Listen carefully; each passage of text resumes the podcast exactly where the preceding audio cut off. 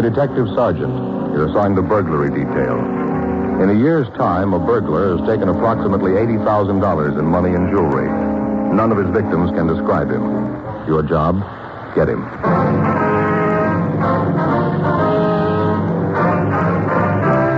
Dragnet, the documented drama of an actual crime.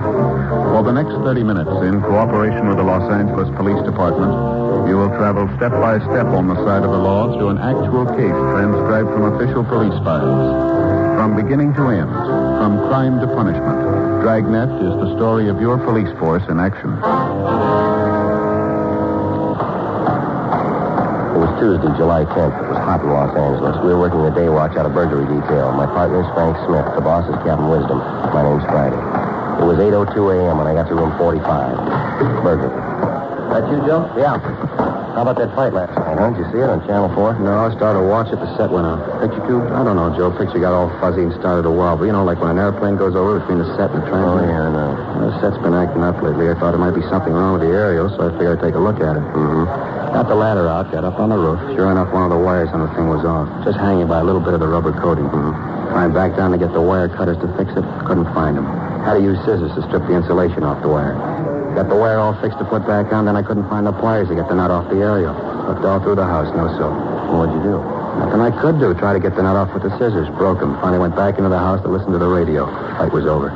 Yeah, I only went four rounds. Yeah, I found that out. Got the radio on just when the announcer was giving the last commercial. And Fay and me had a talk. And then again. Yeah, I told her I was going to buy a whole new set of tools. The first time I saw the kids with one of them, I was going to raise the roof. That must have made her happy. Yeah, it did. Made some remark about them only being kids. Said if I wanted to keep the tools out of their hands, I should put them in a place where they can't reach them. There's only one trouble, Joe. What's that?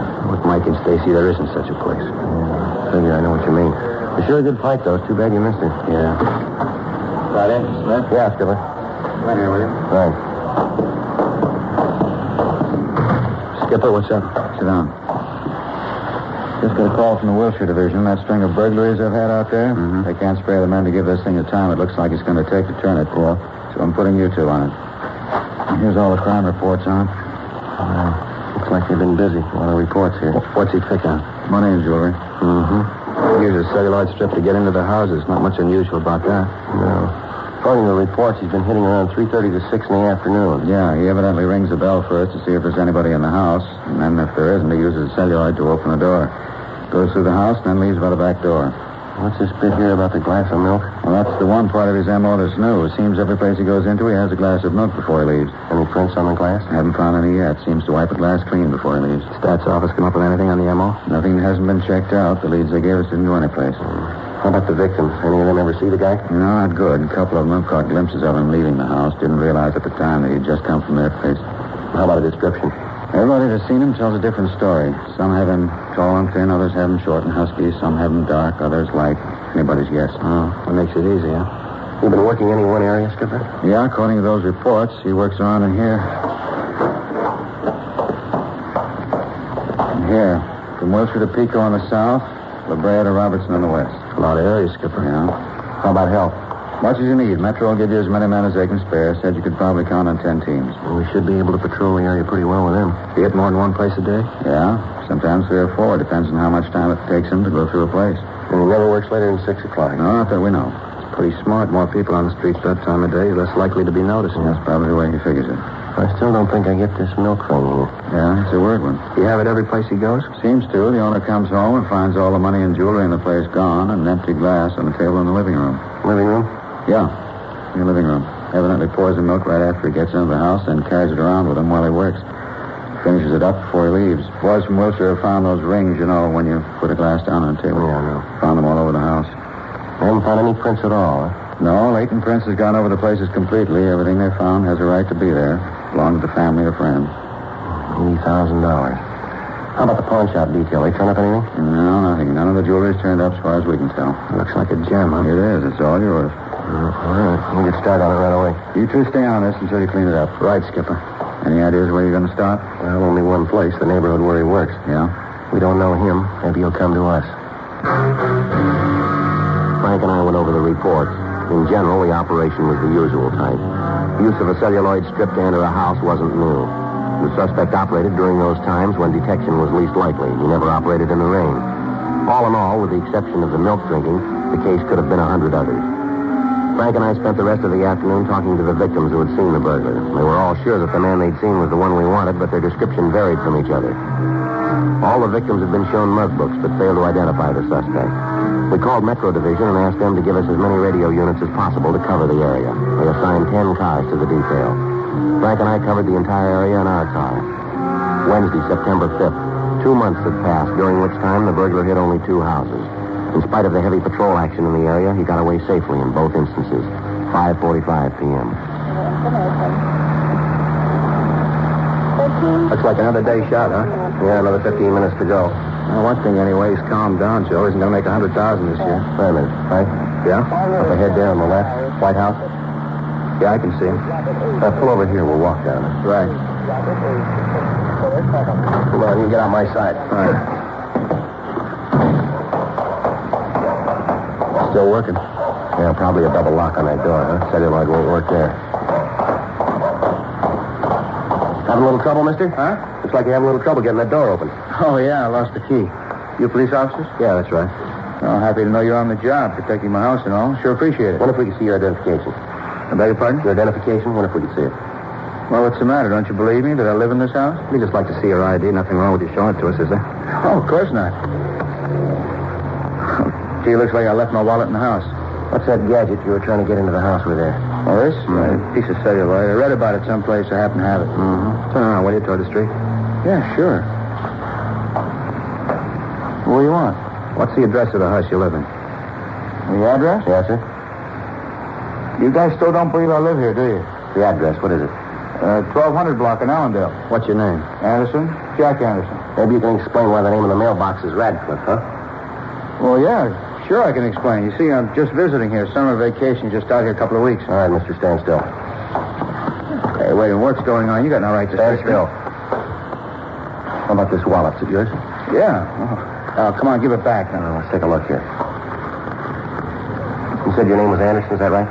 Well, yeah, but I can explain that. Yeah, I hope so. It's going to be a little involved, though. Well, what's wrong? Two things. Wrong house and wrong identification. Frank and I took the suspect back to the city hall for interrogation. Although he gave us the name Jack Anderson, all his identification bore the name Robert Red Neal.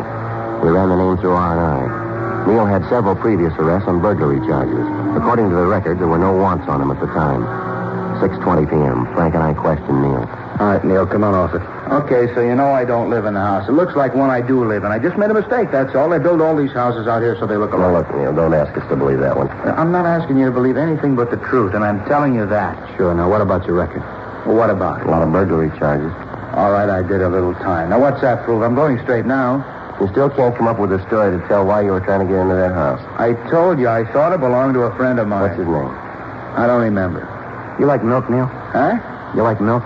Look, I don't get this. What are you trying to Just prove? Just answer the question. Do you like milk? I can take it or leave it alone. I'm a big boy now. Sometimes I drink coffee. How long have you been in town, Neal? A couple of weeks. Why? Where were you before you got here? Up north. Where up north? Down Sacramento. What'd you do up there? A few odd jobs. Look, if you guys are going to book me, then do it. Let's get this yak over with. A couple of things we want to settle first, Neal. What? How long were you up north? Um, I guess it's been about six, seven months. Seven months. You got any way of proving that? Look, why should I have to prove anything? You guys figure you got a rap you can stick me with? Okay, try it. Book me in. Look, don't press, Neal. Can you prove you're up north for the last seven months? Yeah, it shouldn't be any trouble at all. Who do we talk to? The sheriff up there. He had me in the can.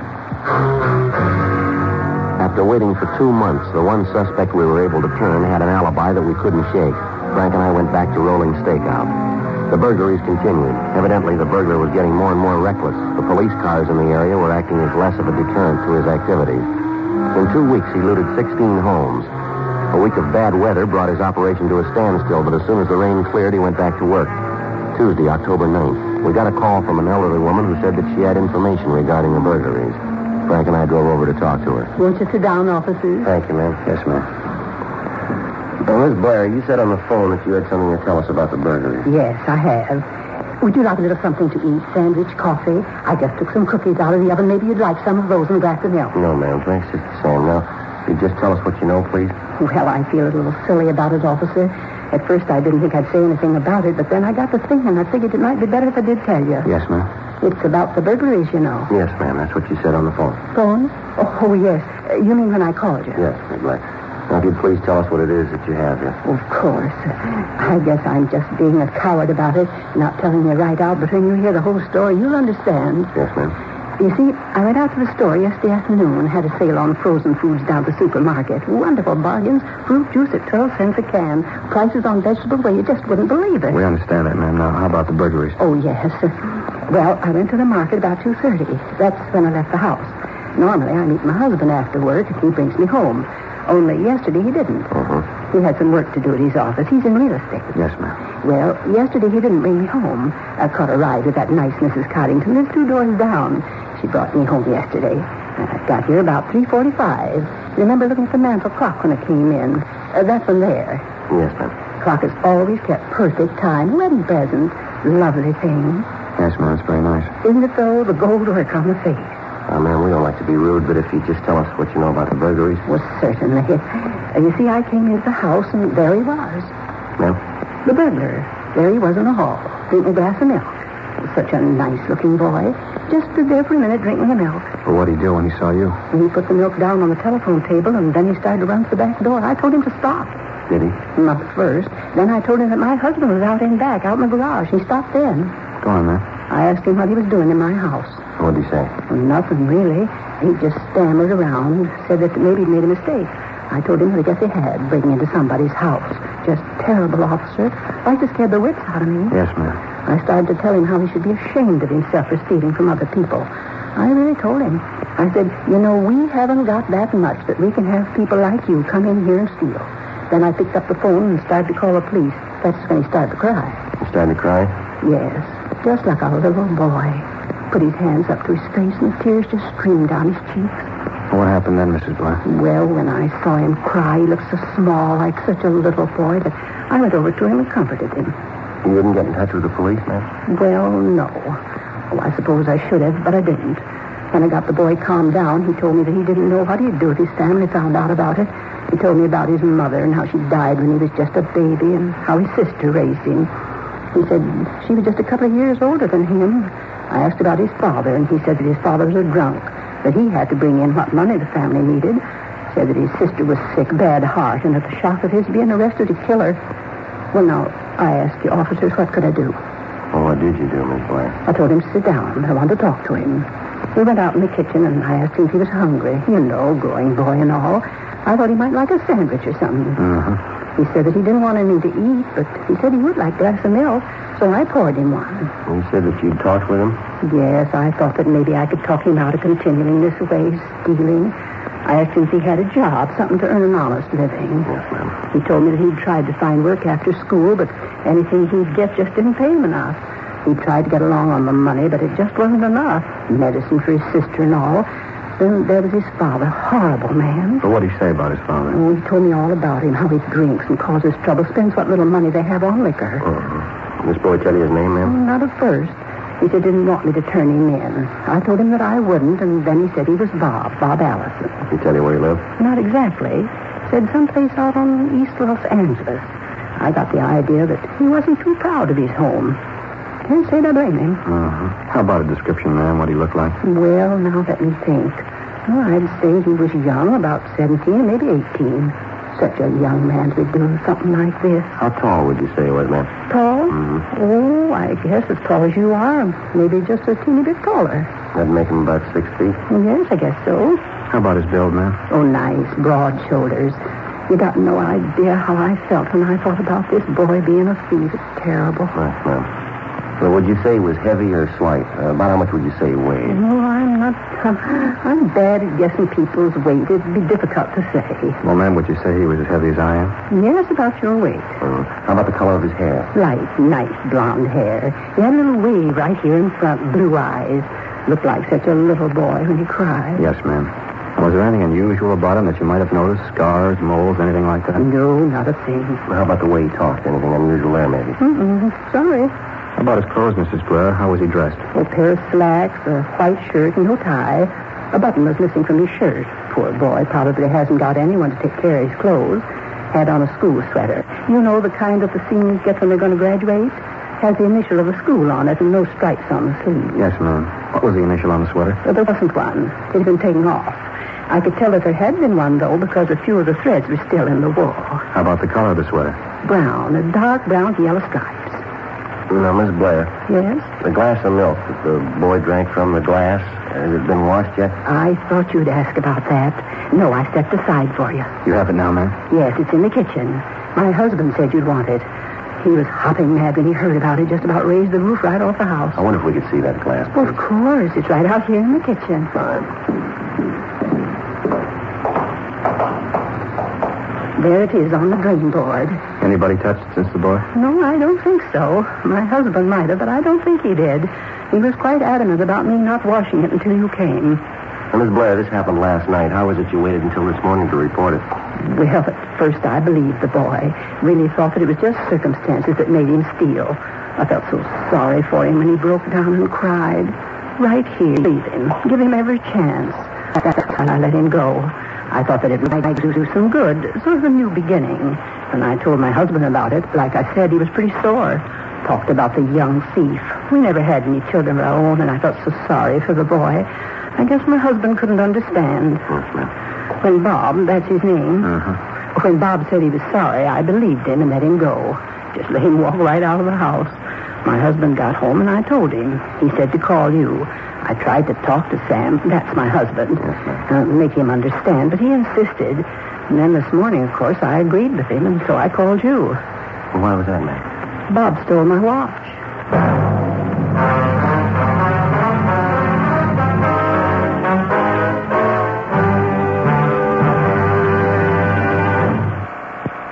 Giving the bank your money. Stop it. If you think you're paying a high interest rate on your home loan, call Coastal Mortgage today, and they'll help you figure out how you can lower your monthly payment. When you buy a car, do you ask the salesperson if you can pay more than the sticker price? So why should you pay more than you have to on your home loan? Let an experienced broker represent you before more than seventy lending institutions, and you'll be assured the best possible rate and program. Imagine what you can do each month with the money you'll save. Just call Coastal Mortgage at nine four nine, eight three three, nine one four four, and they'll walk you through a very simple process. There's no risk, because if they can't lower your interest rate, you're not obligated to take the loan. Call Coastal Mortgage right now at nine four nine, eight three three, nine one four four and speak to a qualified loan representative. That's nine four nine, eight three three, nine one four four, nine four nine, eight three three, nine one four four. Finding out you or a loved one has cancer is never easy. It's natural to be afraid when faced with the decision of choosing a cancer treatment. For many cancer patients, fear of the treatment is almost as bad as the cancer itself. The Proton Treatment Center at Loma Linda University Medical Center is the result of four decades of leading-edge cancer research and treatment. Opened in nineteen ninety, the Proton Treatment Center offers a non-surgical procedure that is superior to traditional radiation therapy in a number of ways. Proton therapy is so precise, there is little or no damage to surrounding tissue. This results in minimal side effects, and most patients experience no disruption in their daily activities. In fact, proton therapy is offered as an outpatient procedure. Call one eight hundred PROTONS for a free information packet and videotape explaining the benefits of proton therapy. one eight hundred PROTONS. The Proton Treatment Center at Loma Linda University Medical Center. one eight hundred P R O. T O N S. K N X ten seventy, News Radio.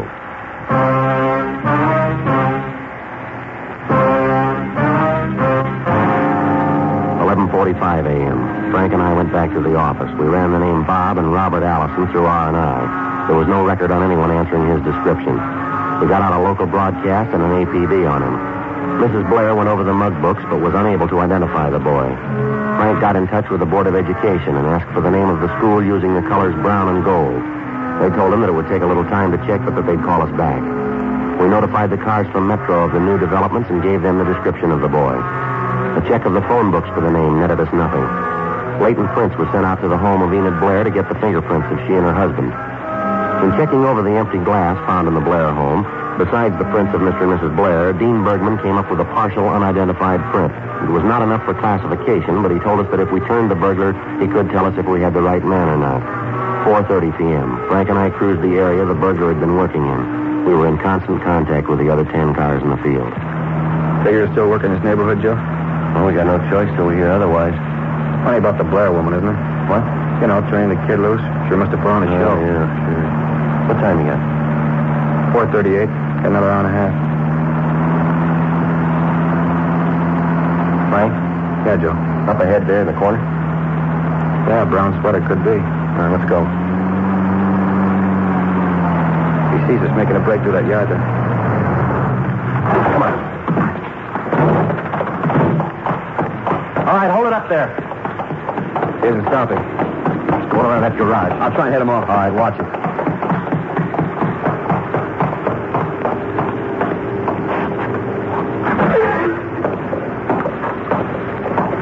Joe, you see him? No, we missed him someplace. Gotta get back to the car. Right.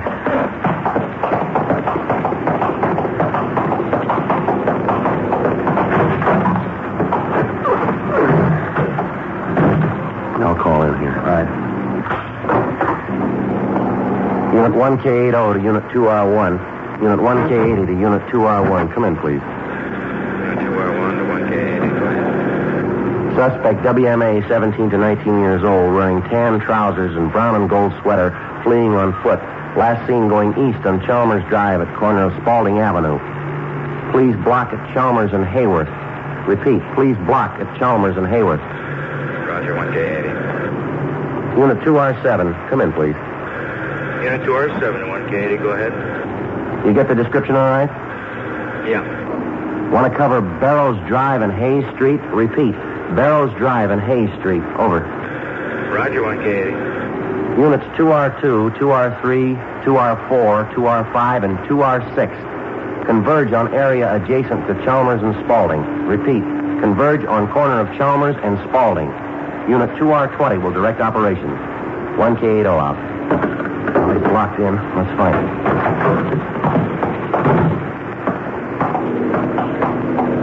We knew the suspect was in the blockaded area. With the units from Metro Division blocking the street, there was no escape for him. Frank and I walked down Spaulding Avenue. Down the street, we could see Unit two R twenty getting into position. Sergeant Masters was directing the operations from there. The search went on. six forty p.m. We still hadn't found him. At each house, we notified the people to be on the lookout for the suspect. In the event they saw him, they were instructed to call police headquarters. They, in turn, would contact Sergeant Masters, and appropriate action could be taken. seven ten p.m. We just about covered the entire area. What do you figure, Joe? Uh, see, I could have gotten out. He's got to be in here someplace. Two more blocks to go, not much cover. I figure that he hasn't been sitting still. He's probably been moving, too. Yeah. How about that garage back there? Let me check it. Big place, Joe. Looks like a workshop. Yeah. Wonder who it belongs to. Well, imagine that house over there, don't you? That's where the wires lead. Wait a minute. Here, look at this. Broken padlock. This must be where he is. All right, easy.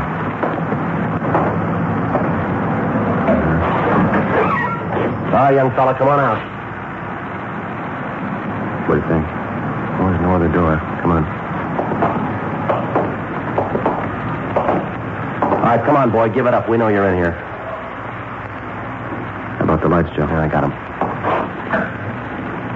Bigger inside than it looks. Dozen places he could be hiding. Yeah, you want to check over there, back of those leaves?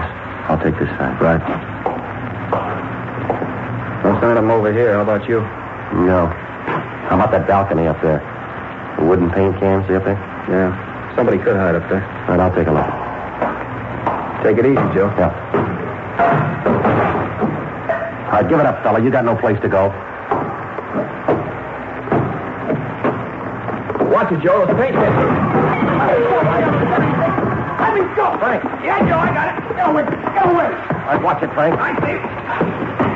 Ow. Right, come here, you.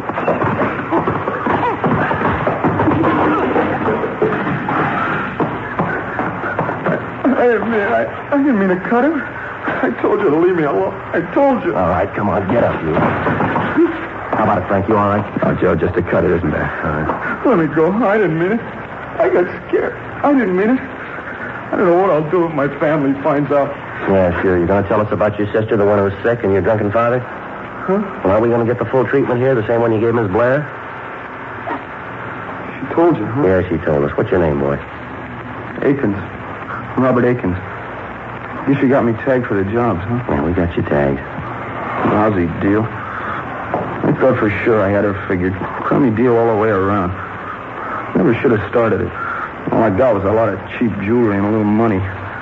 What do you mean, cheap jewelry? Our reports show you got a little better than eighty thousand. eighty thousand? That's a laugh. A lot of costume junk, a little money. eighty thousand. Somebody's been giving you a snow job. When I didn't throw away, I still got cheap costume junk, that's all. All right, Akins, let's go. Yeah. Should have known not to trust that Blair woman. Should have known. I was caught before, you know, a couple of times. All right? Yeah, a couple of times. They let me go. Started to cry. I'm getting that story about my sister. They let me go. It was the crying that really did it, though. As soon as I started to boil, they turned me loose. Good gimmick, huh, crying? Yeah, sure. Don't try it on the jury. It won't work.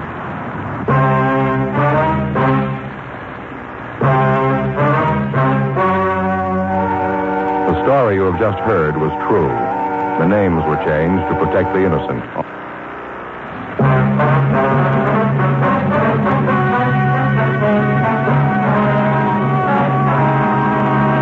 Robert Charles Aiken was filed on and found guilty of twelve counts of second-degree burglary. He was released to the Youth Authority for parolement and possible rehabilitation. Ladies and gentlemen, lightning starts a few forest fires every year, but careless people cause many, many more. This shameful waste of one of our greatest natural resources weakens America. This weekend, if you picnic or camp out, please be careful with fire. Be sure Be very sure your campfire is really out before you leave it. Remember, only you can prevent forest fires.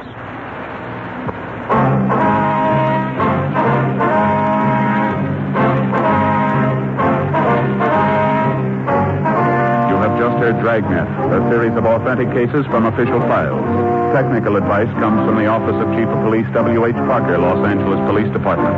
Technical advisors, Captain Jack Donahoe, Sergeant Marty Wynn, Sergeant Vance Brasher. Heard tonight were Herb Ellis, June Whitley, Jack Crucian. Script by John Robinson. Music by Walter Schumann. Hal Gibney speaking.